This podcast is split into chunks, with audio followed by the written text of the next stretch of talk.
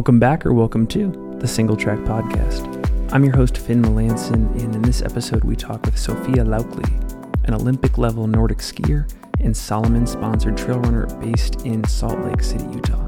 She's made a big impact on the sub ultra trail running scene this year with wins at the Broken Arrow 26K Sky Race, a podium at Whiteface, and looking ahead, she will be on the Euro circuit this summer racing at Sierre Zinal, among other notable high profile events. Uh, in this conversation, we talk about growing up in Maine, her rise in the sport of Nordic skiing, how she prepared for and competed at the 2022 Beijing Olympic Games.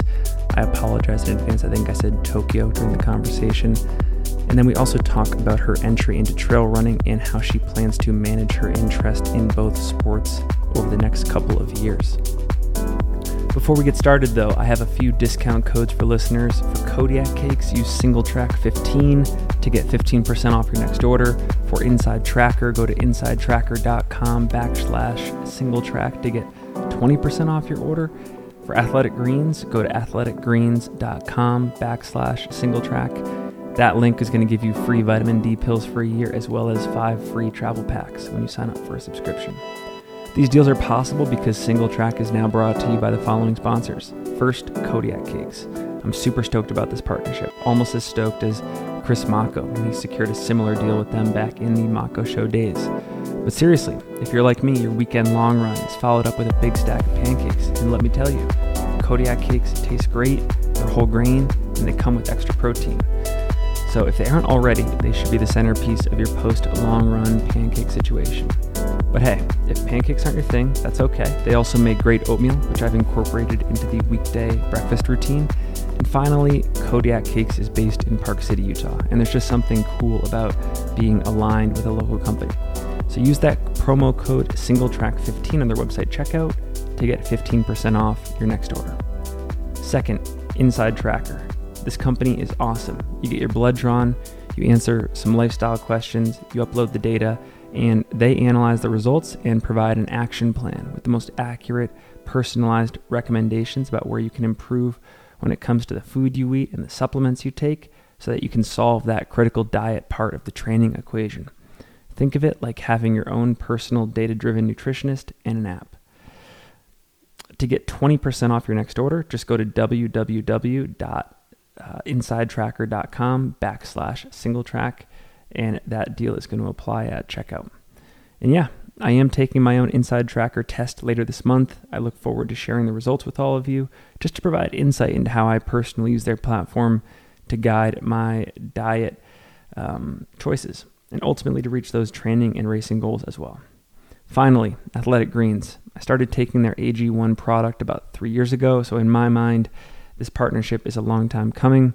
It has since become a part of my morning routine to ensure that I am covering all of my nutrient bases and absorbing all of those whole food sourced vitamins, minerals, probiotics, adaptogens, you name it, that I need to round out my diet so that I'm ready to train hard. And yeah, there's a theme here. Think of it like nutritional insurance. It's lifestyle friendly as well. So it works for you whether you're keto, paleo, vegan, gluten free and it costs less than $3 a day, which I know some of you out there, sometimes myself as well, is uh, less than you spend on that daily cup of coffee. So, if you want to arm your immune system with convenient daily nutrition, like I do, as I said, go to athleticgreens.com backslash single track to get free vitamin D pills for a year, as well as five free travel packs when you sign up for a subscription. Um, so there you have it. Kodiak Cakes, Inside Tracker, Athletic Greens, proud sponsors of the podcast. Thank you, thank you, thank you. Let's get started. All right, Sophia Laukli, welcome to the Single Track Podcast. Thank you.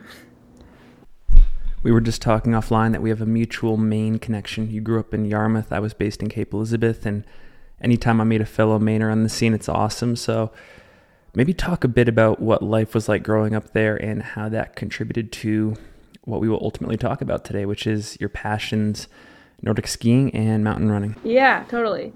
So I think, I mean, you, since you are familiar with Maine, it's maybe not like the most conducive area for trail running and Nordic skiing. So, like, part of it, both of my parents were skiers, and so that kind of already had me in the skiing world. Um, and I went to Yarmouth High School, which had a very like legit um, high school program, and so it was nice to have that um, to really get me into the sport um, because oh, the rest of Maine, like now that I've skied with kids from Vermont and New Hampshire, like it's definitely a, a bit more. Um, they have a lot of clubs and a lot of programs in these in those other states, and so it was definitely, I would say, a bit more of a struggle to like really take the next level um, with skiing, just because Maine didn't have necessarily most programs going on. Um, with that being said, though, like I grew up. I mean, I've been skiing since I was two or three, and I have my dad's nerve from Norway, so I had that connection. Um, and then I guess like with the trail running aspect, I didn't really get into it in Maine. I would say because I was I lived on the coast. There wasn't a ton of cool trails to go on, and then I started going out west to train for skiing more, and that's when I like really got like eyes were open with what trail running could be. Because um, I definitely like remember back in high school, I was big into soccer, and I ran one year of cross country and kind of hated it because it was just like golf course running and I don't know, not too exciting. And so I was a little bit turned off from running at first, um, and really stuck to skiing, but then because skiing involves a lot of running for training, um, and then I got that exposure to these cool trails at West, um, that's kind of what solidified it, yeah. Cool. And you know, we also share that mutual connection in Salt Lake City, which we will talk about in a second, but just a little bit more on the Maine scene. It's interesting. I think you're totally correct that the southern Maine, Portland area probably isn't the most conducive to Nordic, but it's interesting that folks like yourself and then she's closer to my age. But if you're familiar with Clare Egan, who was an Olympic biathlete, also raised in the area and competitive at the Olympic level, a couple other folks I went to high school with, Elise Moody Roberts was really great back in the day. And if you go way back in time, I mean, folks like Joan Benoit Samuelson. So it's interesting that there's this tradition of great athletes like yourself coming out of the area despite maybe the landscape not being the perfect grounds as opposed to a place like Utah, which is it's a destination for this stuff. Yeah, I think I mean I'm almost grateful for it because I know like Clare too. We both kind of started taking skiing skiing more seriously like a bit later. And I think she was like after high school, but I was like my junior senior year that I really started getting into it. And I think because of that, like it's just been a bit more sustainable that I wasn't like in fifth grade just grinding all year. Um, and so because I got to it later, um, I think like I was able to explore all these different things and then really set set in on skiing. And I also think I know like Clare, I'm assuming did had the same situation where it was like a lot of training on your own and it took a lot of like self motivation and I found that to play a really big role in like where I am today, um, learning to like find that drive um, when you don't always have people around you to push yourself. So, like, even though Maine maybe didn't have the greatest environment for um, skiing and like the greatest opportunities, like, I've, I think it also played really big roles in my success now. So it sounds like in middle school and high school, you weren't a one track mind or a one track athlete. Like, you dabbled in other sports and there was quite a bit of balance. Yeah, I definitely I was pretty big into soccer and especially middle school. Um, and I yeah, I don't know, I played like tennis and lacrosse like I and I I always skied in the winter, but it was never like a I never trained outside of the season, I guess. Um, and now like my whole year is basically ski training. Um, and so yeah, I think I had there was definitely my parents were my coaches in middle school, which was a little bit of a challenge with skiing. And I think that also made me want to test out other sports because I wasn't sure how I like felt about actually wanting to pursue skiing. And then when I got to Yarmouth High School and like found like that team was definitely a key aspect in me wanting to pursue it after high school. Uh, it was just such a cool community. Um, so yeah. I'm admittedly uneducated in this part of the world, like Olympic development programs and stuff. But I think I had this stereotype in my head that from the age of five onward, an athlete like yourself was identified, and then you go all in on that sport to the exclusion of everything else. And that would explain why you are where you are at the age of, you know, 20, 22. But it's pretty cool that, and, and you exemplify this perfectly, that you can be this well rounded athlete through childhood, dabbling in a bunch of stuff. And then when you determine the time is right and you want to invest, you can simply flip that switch, like in college, for example, and, and take that route. It's still there for you. Yeah, totally. And I mean, I don't know if that's possible with every sport, but I think with Nordic skiing, especially, like I've talked to a lot of other athletes and how their experiences with other sports has totally helped them today um, and not completely setting their sights on it and when they were in elementary school. Um, I think.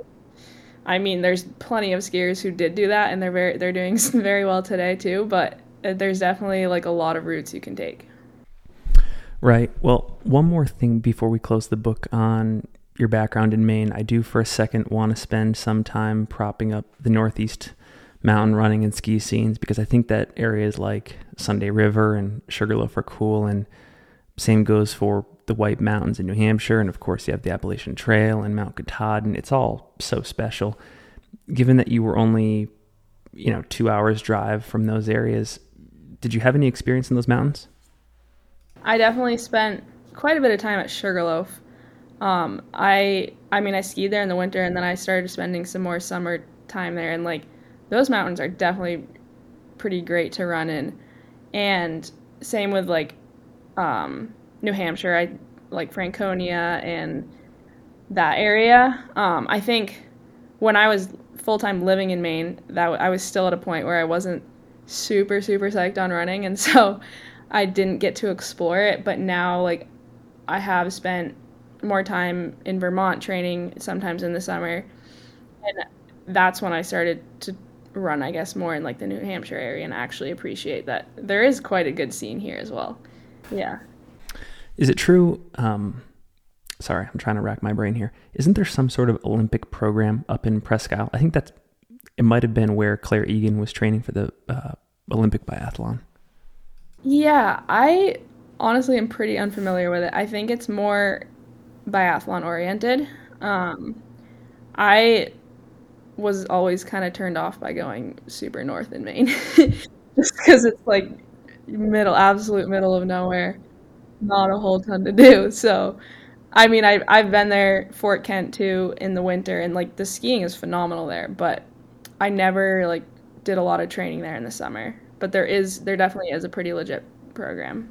Well, if you look back at maybe the first 20 years of your life, even before college, are there any particular things that you would pinpoint were setting you up to be this elite Olympic level athlete, and not just in the Nordic world, but as we'll talk about in a second, in the mountain trail running scene as well?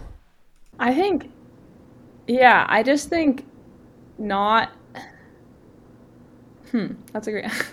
I think like the fact that I was able to have, or I, I like grew up in this environment that wasn't so hardly focused on skiing has made it possible now for me to be like I just appreciated that really strong balance and I had so much going on outside of the skiing realm that now I have an easier time like fully fully focusing on skiing but realizing how much I benefit from having other things going on outside because I do know there's been some points where I'm all in all in with skiing and training and I like that's not I can't really sustain that. Um, and so growing or like getting into the sport when I had other things going on, um, that just it it helped me come up with a plan that, um, yeah, I guess allowed me to be where I am today. Transitioning just a little bit, I know that you started at Middlebury College, which, from what I understand, has a great endurance sports tradition, but you ultimately made the jump to the University of Utah. And I'm curious, was that largely motivated by the fact that maybe there were more opportunities from a competition standpoint at a Division One Nordic program like Utah? Yeah, well, what's interesting about skiing is it's not it's pretty small sport, so we actually all compete against each other.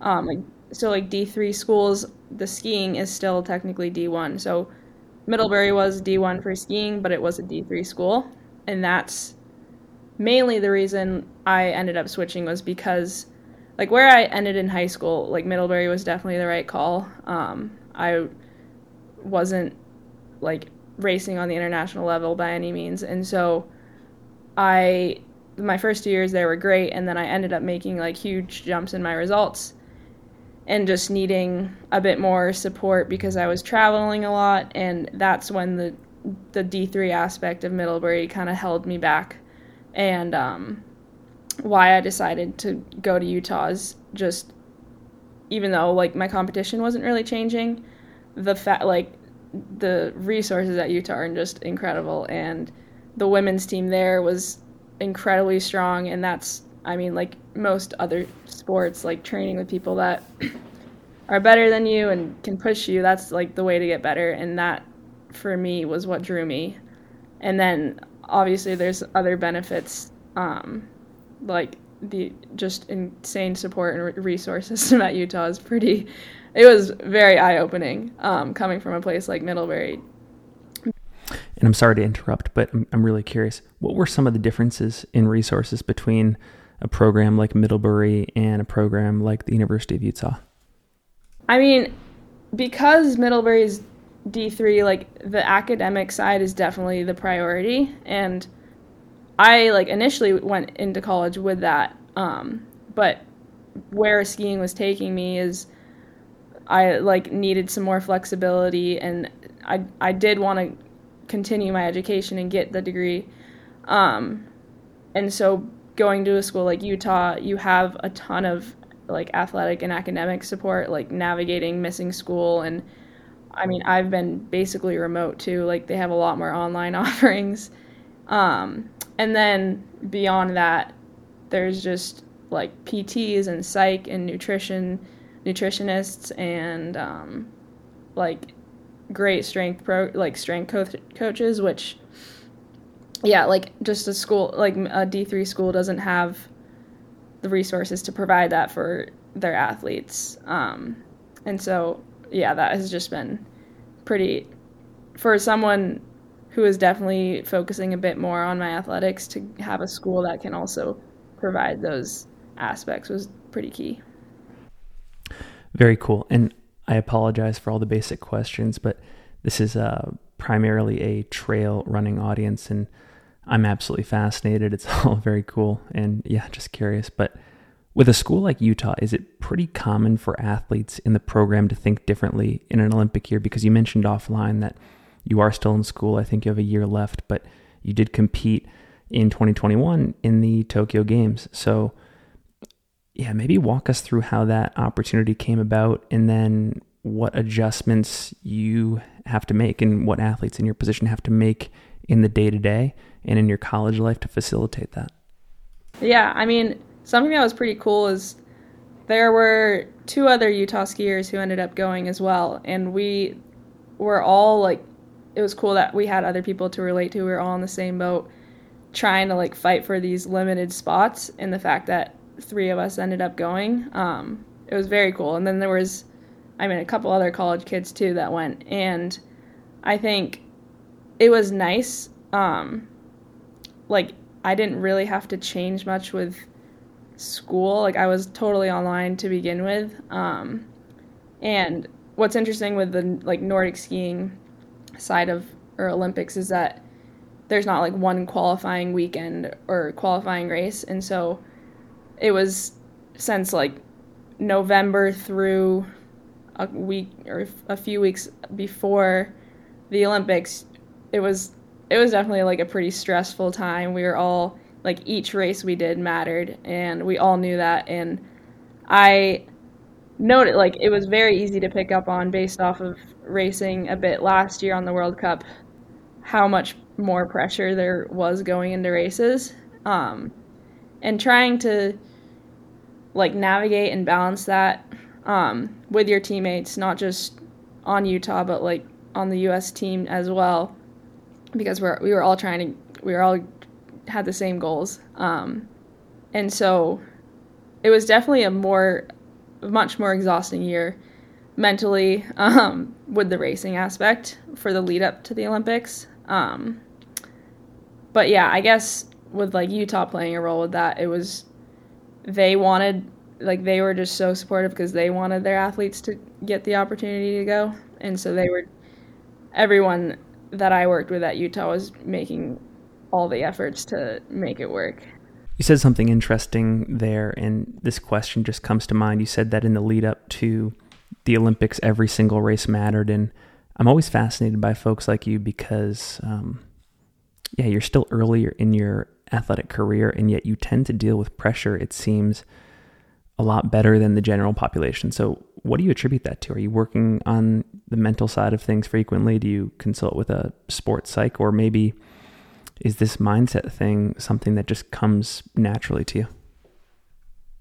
I, I, I would say it's more natural. Like I've done so much racing now that I know there's a lot in your control, but there's a lot out of your control, and like you will have bad races and you'll have good races, and I think it's hard to like I had a hard time with some of the races that like I was really excited about. They were the distance or techniques that I'm normally better at. And so dealing with just the expectation of doing better in those and then that not always living up, just learning how to like I guess process the fact that it's like not a consi- fully consistent sport. Um, I think yeah, I guess just with the mentality, even though every race did really matter, and a lot of the times you will be let down with your result, not necessarily because it's like a bad performance, but in this particular year, like it just it, you needed to do well, and so yeah, yeah. Oh, it makes total sense because like in our sport, and for context, I'm much more focused on races around the 100K and 100 mile distance and 50 mile distance where uh, just because of the nature of events, athletes might be racing two, three, four times a year at most. And because of that, there's a lot hanging on those performances. But the way you describe it in your arena, there's a significant mental benefit, it seems, having the ability to race often and not put too much focus or pressure on any one specific performance just by virtue of having a lot of shots on goal. Yeah, that's something like I'm just real or like now that I'm more familiar with some other runners and I'm used to racing like three times a weekend or every weekend throughout the winter. And I'm talking to them and they're saying that they're doing three or four races a year. Um, and like that to me is like that would be crazy to have to like you're looking forward to these four races and so yeah, I'm sure it's way harder to to deal with a letdown or going into that race just so much more nervous um, because you don't have as many opportunities to show what you've been working on. Tell us a bit about how Tokyo went for you, like what events you were competing in and how everything turned out, stuff like that. Yeah, it was honestly not. I was there for three weeks and I only ended up racing once, um, and so it was it was a, a little bit tough um because I went the thing with with there were like eight girls and no one had like guaranteed starts and so I went as an alternate for quite a few of the races um and that's why I was there the whole time and my my like specialty with skiing is the distance races and so we got four starts for all the distance ones um but I ended up only getting the 30K start, which was on the very last day of the Olympics. And so I had these three weeks where I was just trying to stay motivated for that race. Um, and I mean, it was definitely pretty COVID strict. And so dealing with maintaining that motivation was definitely a challenge. Um, but at the same time, I was just it, like the 30K, it was a skate race. Um, and that was just the combo was perfect. Like I was so so excited for that race, and the courses I had been training on the whole time, and they were they suited me super well. Um, and so I definitely like I was able to stay excited the whole time. Um, and then the day came and it was horrendous weather. It was like the windiest thing I've ever raced in, and it was I've never worn so many layers in a race. Um, and it was probably one of the gnarliest races I've done, but it was it was very like the whole lead up was pretty surreal because I I didn't really want to or I didn't I don't think I fully let it sink in really until I was actually racing because there were so many things that could go wrong and all I wanted to do was get the opportunity to race once um, and so that was like the biggest challenge for me was letting myself embrace that I was actually getting to race at the Olympics and so I do remember like standing on the start line and then the gun going off and just kind of having a sigh of relief um, that I that it, that I got that opportunity. Um, and the race itself did go um, pretty well. I ended up I was like I had like a great result and then I ended up doing a little mess up at the end and uh, going because it was like a lap course so we were doing quite a few laps, and I was just very tired at the end and accidentally missed the finish line. um, and I lost a couple places, but I know there that's happened before, and people have lost medals, and so I was happy that that was not my uh, scenario. yeah, it's common in trail racing too. Yeah, I just did it this past weekend. I raced uh, Whiteface and went the wrong way, which was not ideal. ideal and we'll talk about it in a second, but you still managed a podium too. Yeah, yeah. I have a couple more questions on the Nordic front. I'm curious because, you know, the Olympics only happen once every four years, uh, sometimes five years if there's a pandemic. But are you committed already to the next Olympic cycle? And if so, how do you prepare for something that's so far away? Like, do you ever just think about the gravity of that, that it's four years away? And yeah, just talk about that for a second. Yeah, I'd say, I mean, what I took away from this Olympics was like, it was pretty cool. Like, I appreciated the fact that I was going and I was going with zero expectations from myself or anyone else. Like, there was no pressure to get a medal or really on any result specifically. And it was, I was grateful for that. But coming out of that, I was like, I, I want to come back and I want to actually have the goal, like more specific goals, like whether I don't know where I'll be in four years, but it would be crazy cool to have the goal of medaling. And so, in that sense, I became like much more motivated motivated to go four more years. Um, and it is it is definitely a bit daunting because, yeah, like the ski training, it takes a lot of sacrifices. Like you can, I've found balances and how to make it more sustainable, but it's still like life is pretty revolving around my training. And I do feel like I'm giving some stuff up in in that sense four more years. It's, it's a long time. And so I yeah I go back and forth with like my motivation for that but I am definitely pretty committed to at least going four more years what are the biggest sacrifices in that process in your opinion that you are consistently grappling with? I think I just like the training for Nordic skiing is so niche that you have to be in like a very specific like tra- like a place like there's very few places in the US where you have what you need for roller skiing and running and like I mean mainly the roller skiing is the challenge to find a place that has solid roller skiing because that's the basis of your summer training. And like it's basically May 1st through March 31st is completely sac- like you got to make all your decisions for skiing basically.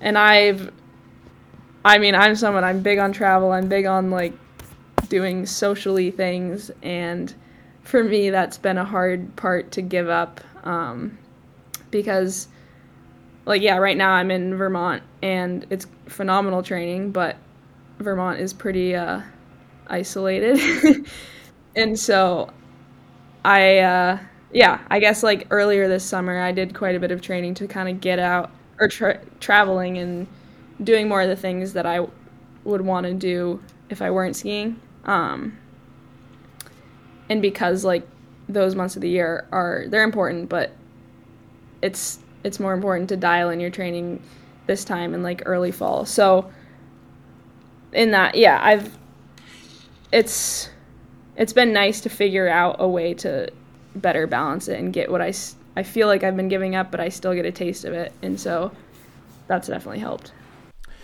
Yeah, well, if you're looking at the playbook for an aspiring Olympic medalist in your sport, is this something that you need to do full time, or are you able to balance this with other projects and you know things like returning to school or taking on a job, stuff like that?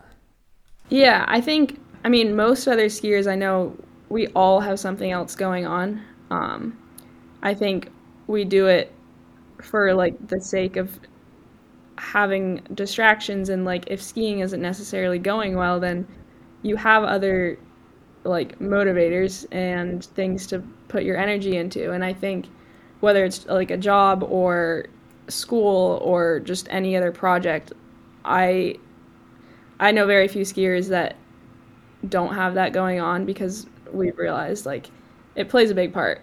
Um, and so i don't know what i'll do because i guess i only have one more year of school um, but i will want to find something else to balance my time with. Um, yeah. And where does mountain running come into the picture for all this? Is it something that's common for Nordic athletes to supplement with because it provides maybe certain beneficial training stimulus, or for you, does it just come from a place of fascination and joy, and that's why you're doing it? Yeah, I think no, it it definitely. We do a lot of trail running for just um, in our summer training, and I always like I think it's not necessarily appreciate like like I don't really love to mountain bike or road bike. And that's also another training that a lot of skiers do. And so I would always really look forward to the trail runs we did whereas other people look forward to the bike rides. And I think that's I never really considered the racing aspect. I always just enjoyed running or I guess when I move, like I, I think I mentioned this before, but like moving out west and actually seeing what mount, like trail running and all the, like, what it actually meant and like the cool places you could go. That's when I really, that was two, three years ago, I would say.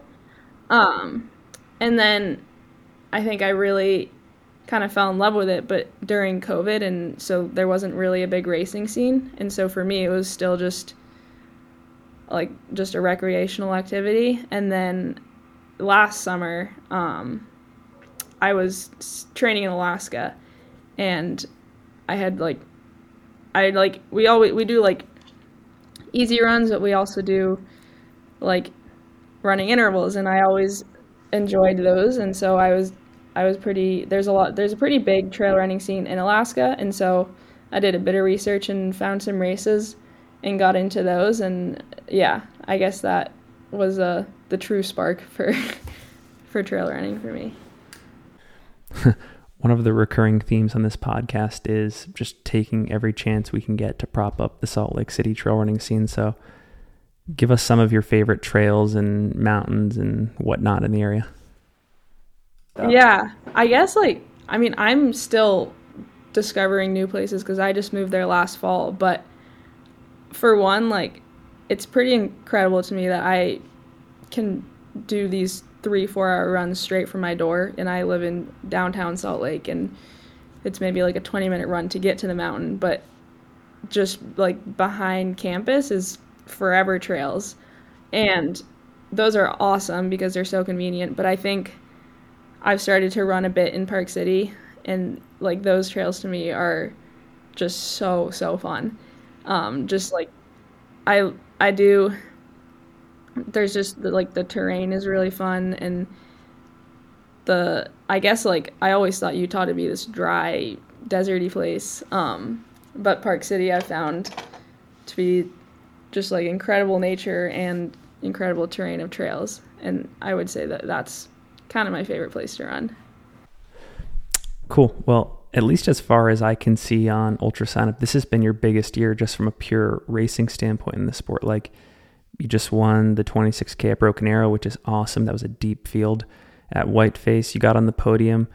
Um, I think you've done some Cirque Series stuff in the past. I can see that you've got Flagstaff Sky Peaks on the docket later this year. So, um, I guess what I'm wondering is now that you've had a taste of the sport, are you just like, I can't get enough, like I need to keep investing, or are you still mindful and keeping it at an arm's length because you know the priority is Nordic skiing? I know. I did not know that I like Broken Arrow to me. That was like I really enjoyed um, like the Cirque Series races last year were super fun, but Broken Arrow was definitely like a little bit of a turning point where I was got really stoked on the idea of doing more of those types of races. Um, I had like I'd never done anything that long, and I was a little bit daunted going into it. But now I'm I'm kind of more into that distance um, to yeah really sink in on like the endurance aspect of it, I guess. But I'm trying right now to like not get too too excited because I do know that I could I could definitely see myself like eventually committing to all like only trail running um, but at the, like where i am right now i am trying to focus and i do want to focus a bit on skiing for at least through the next four years um, but i feel like this year is kind of like an experiment of how to balance that with trail running because i don't necessarily want to like give up these opportunities to race running. I just need to come up with a sustainable way to make both work. And so, yeah, I guess I'm to hold back a bit on training or racing this first year. Um, but yeah, there's so many cool opportunities and so many cool races to do. I was going to say, because I know you are a Salomon sponsored athlete too, and I imagine you must be aware of the scene over in Europe with races like Zegama and the Mont Blanc Marathon, etc. Does any of that appeal to you? Could you see yourself doing any of those races in future summers? Well, I, I actually am going to go do those this year. I'm going to do, yeah, I'm going to do um, the one in Norway, Strandafjord, and then I'll do Sierre Zinal, um, which are just, I know I'm just going to be over, like, past the tipping point there. I'm definitely really excited for the Sierre Zinal one. I mean, it's, I am just starting to like learn a bit more about the trail running world and uh, yeah i guess i didn't know how like how iconic of a race it was but i'm really really stoked for that one. I did want to ask this too. I'm curious how you are getting your education in the trail world because i'm aware of a couple athletes in our sport that have crossed over from nordic. Corrine Malcolm is one that comes to mind. I'm sure you're familiar with her as well. Are you turning to any folks like her for advice? Because um, yeah, I'm just curious how you're approaching all the training for honestly some pretty marquee stacked races this summer. I honestly haven't like made a conscious effort. I think right now, like it was really cool for me to meet and because I was living with a group of Salomon athletes for Broken Arrow, and that was like my first exposure to actual other trail runners and then just kind of speaking to other athletes after the race um, like some of the other women that's i still have a very minimal knowledge. So that's kind of like where uh, i've gotten any information that i have now. Um, so i haven't made like a true effort to to learn i guess and yeah because i guess i just don't really know where where but yeah so you're in Vermont right now. It's the middle of the summer. What does a typical training week look like for you? Like in terms of distribution, are you spending X amount of hours on roller skates or I don't know, is it called roller? Roller skis. Roller skis, roller skis, sorry. And then, yeah, I'm curious, like what portion of your training right now is devoted to time on feet for trail running, especially for a race like Sierre Zinal? And I mean, yeah, that's like one of the Super Bowls of, of that sub ultra trail scene, right? Oh god. I mean, I yeah, I'm trying to main like I've haven't completely altered my training um, for trail running and I think I've found like a benefit to that for my running with uh, like trying to maintain quite a bit of roller skiing in it just so that I keep my legs fresh and try to like hopefully avoid injury. Um, I found that to be very helpful. But I do, I am doing like a bit more running intensity, but I would say hours wise, like I, I train close to 20 ish hours a week, and there's maybe like, I don't know, maybe 60 40 for I do a bit more roller skiing to running. Um, but like for a broken arrow, I definitely like the week or two leading up, I shifted a bit more to running and doing more running intensity to I feel like I can like I'm consistently running throughout the summer and so it doesn't take a lot for me to really get into running shape. Um, but really dialing into the weeks closer leading up to the races is where I'll maybe start to alter my training a bit more. But for now, I'm definitely doing quite a bit of roller skiing.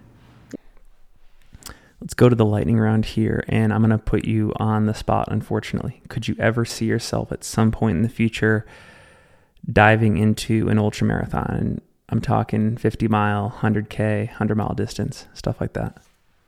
Yeah, it's funny that question because to me, like 20, 30K is long, long distance for me. So I uh, initially would say no, but I really I could maybe wrap my mind around 100 100k potentially. It would be definitely a few years down the line. what is a recent book, movie, podcast, TV show that you've consumed recently that you think might be a good recommendation for the audience? Oh man, I mean this is slightly embarrassing, but I never read Harry Potter when I was younger, and so I just uh, went through the whole series this past year, in uh, I'm assuming everyone's read that, but I really it was a fun fun one for me to get into at this age. I think that's a good call to action to reread the series. I was a fanatic, you know, 10, 20 years ago, but it's still amazing. They're yeah, they were great. Yeah. What's your favorite Harry Potter? Um I think the Prisoner of Azkaban. Yeah, 3 through 5 are excellent. Yeah. What is the best advice you have ever received and why? Hmm, I think I've definitely like struggled in the past to not like I guess the advice would have was just stay true to yourself cuz I've in the athletic world but also like the world or outside world um not I've been very influenced by what other people do and I not or like acknowledging that you should do your own thing, do what you like, trust yourself, I guess. Um, I found that to be super beneficial in bringing that more into my training and just pers- like approach to everything basically is dial in what I need to do and learn from others, but definitely stick to what you like what you know. Well, you may have already answered it there, but if you could put a message on a billboard for all to see, what would it say and why? Ah, okay. Um, maybe a little bit different. I would say, like, stay humble. It's definitely something I strive to do, and I'm assuming I don't always pull off, but I always admire, like, others, and I really look up to people who are very humble within athletics and everything, and that's just always been a big goal of mine because it's very uh, inspiring. Yeah. Cool. Well, Sophia, it has been a joy to have you on the podcast. We really appreciate your time. I think a lot of listeners are just becoming aware of you, so I imagine they will be excited to follow your trajectory from here on out.